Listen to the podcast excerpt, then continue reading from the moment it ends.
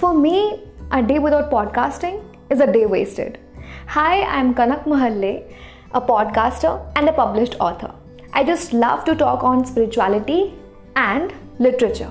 On this channel, I podcast my views on various topics. Back in my school days, I remember I wasn't very active in sports, but I was super active in speech competitions and debate contests. Since then, I discovered that speaking is my kind of thing. On this note, I would like to introduce you to my podcasting channel, to your very own podcasting channel, the KNK Podcast.